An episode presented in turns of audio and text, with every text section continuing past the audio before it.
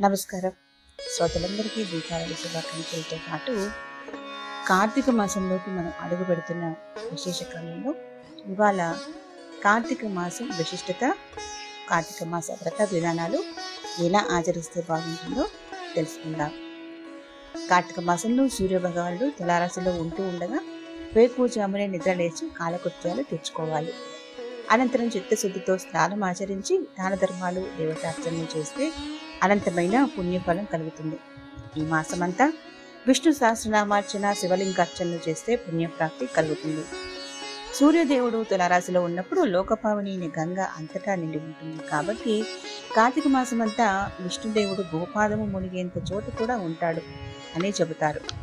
ఈ కారణంగా శ్రీహరిని స్మరిస్తూ పుణ్యనదులైన గంగా యమున గోదావరి కృష్ణ కావేరి తుంగభద్ర నదులలో స్నానమాచరించి దేవతలకు పితృదేవతలకు ఋషీశ్వరులకు తర్పణాలు ఇచ్చి శ్రీహరిని స్థుతించాలి కార్తీక మాస వ్రతం గురించి దాని యొక్క విశిష్టత గురించి పద్మపురాణంలో శ్రీకృష్ణుడు సత్యభామకు నారదుడు మృదు మహారాజుకు వివరించినట్లు వర్ణించబడి ఉంది. కార్తీక మాసము శ్రీ మహావిష్ణువుకి ప్రీతికరమైన మాసం కాబట్టి ఈ మాసం యొక్క మూల దేవత కార్తీక దామోదరుడు. అటువంటి విశిష్టత గల ఈ కార్తీక మాస వ్రతం గురించి శ్రీ వేదవ్యాసుల వారు పద్మ పురాణం నందు తెలిపి ఉన్నారు. కార్తీక మాస వ్రతంలో చేయబోయేవారు దామోదరుని ఇలా ప్రార్థిస్తారు. ఓ జనార్దన దేవదేవ దామోదర నీ ప్రీతి కొరకై కార్తీక మాసంన ఈ వ్రతాన్ని చేస్తున్నాను. సూర్యోదయానికి ముందే నిద్రలేచి కాలకృత్యాలు తీర్చుకొని అభింగన స్నానం చేసి శరీరంకు ఆత్మకు శుద్ధిపరచుకొని సంకల్పం చెప్పుకొని చేస్తారని తలుచుకోవాలను. కార్తీక మాస వ్రతంలో చేయవారిని ఇంద్రుడు మొదలగు దేవతలు విష్ణు ఆజ్ఞను అనుసరించి రక్షిస్తూ ఉంటారో. వారందరూ నన్ను కూడా పవిత్రం చేయమని ప్రార్థించి ఈ కార్తీక మాస వ్రతమును ప్రారంభించి దీక్షక నిష్ఠతో వ్రతాన్ని చేయవాలని సూచిస్తున్నారు. కార్తీక మాస వ్రతాన్ని చేయవారు. కొన్ని నియమాలు తప్పక పాటించాల్సి ఉంటుంది. శాకాహారంను పాటిస్తూ తేనె రేగి పండ్లను నల్ల ఆవాలను తినకుండా ఉంటే మంచిది. పరాన్నమును పరద్రోహమును దేశంలో కూడా కార్తీక వ్రతం చేసేవారు విడవాలి. తీర్థయాత్రలు చేయవచ్చు. కార్తీక వ్రతం చేసేవారు అవిసె నూనెను తిలల నూనెను విక్రయ అన్నమును శబ్ద భావములచే దూషించబడిన అన్నమును భోజించరాదు. ఇక శాకాహారంకే పరిమితమవుతూ నిమ్మకాయలు కొర్రలు మొదలగు చిరుధాన్యములు చడ్డి అన్నమును భుజించకూడదు. బ్రహ్మచర్యాలు పాటించాలి భూమి మీద పడుకోవాలి. విష్ణు వ్రతం చే వ్రతం చేసేవారు ఆనపకాయ వంకాయ గుమ్మడికాయ ఆకుడికాయ పుచ్చకాయలు తినకూడదు.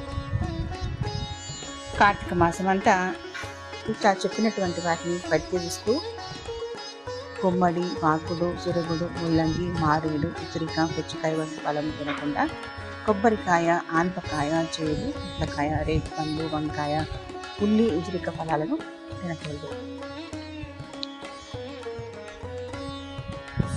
దగ్గరలో ఉన్న విష్ణు ఆలయానికి వెళ్ళి తులసి కోట వద్ద దీపారాధన చేస్తే చాలా మంచిది. అక్కడ దీపారాధన చేసిన శుభాలు కలుగుతాయి. దీపారాధన తర్వాత ఆలయంలో ఒక మూల కలిగి ముక్కు పెట్టి విష్ణువుని ఆవాహన చేసి దీపములు పెట్టాలి. కార్తీక మాసం అంతా నక్తము అంటే ఉపవాసం చేసినచో పుణ్యతిథులందైనా కూడా చేయవచ్చని చెబుతున్నారు శ్రీ మహావిష్ణువుకి ప్రీతికరమైన ఏకాదశి ఎందు ఉపవాసం ఉండి ద్వాదశి గడియలు దాటిపోకుండా బ్రాహ్మణులకు సందర్భం గావించి పూజిస్తే ఇంకా మంచిది. కార్తీక మాసంలో ఉన్న ద్వాదశిని క్షీరాబ్ది ద్వాదశి పేరు. ఈ దినమందు క్షీరాబ్ది వ్రతం చేయడం వలన అక్షయ కలుగుతాయని చెప్తారు.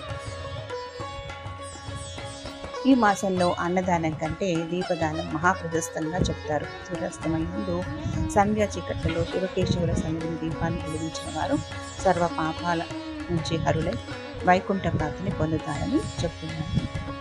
దీపాన్ని ఆవునితో కానీ లేదా నువ్వుల నూనెతో కానీ అవిసె నూనెతో కానీ దీపాన్ని గురించి సర్వ జ్ఞానప్రదం దీపం సర్వ సంపత్ శుభావహం దీపదానం ప్రదాస్యామి శాంతిరస్తు సదా మమ అని స్తోత్రం చేస్తూ బ్రాహ్మణుడికి దీపదానం చేస్తే ఇంకా శుభాలు కలుగుతాయని మనకి తెలియజేస్తున్నారు.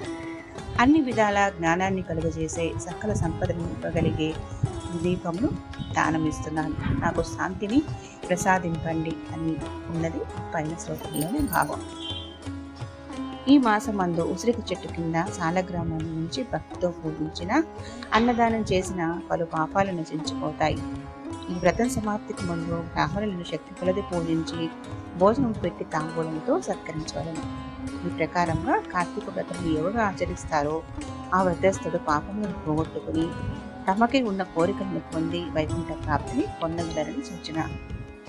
కార్తీక మాస వ్రతం ముక్తికి కారణం శుభకరం. విష్ణుప్రియమైన కార్తీక మాస వ్రతం అంతా మిగతా వ్రతాల కన్నా అత్యంత శ్రేష్టమైనదిగా చెప్తున్నారు. విష్ణు భక్తి ఎందు ఆసక్తి కలిగి కార్తీక మాస వ్రతం ఎవరు చేయుదురు వారు ధన్యులు పూజనీయులు. వారి జన్మఫలం విశిష్టమైనదిగా భావించవచ్చు. మరికొన్ని విశేషాలు వచ్చే సంచికలో తెలుసుకుందాం. వింటూ వినిపిస్తూ ఉండండి.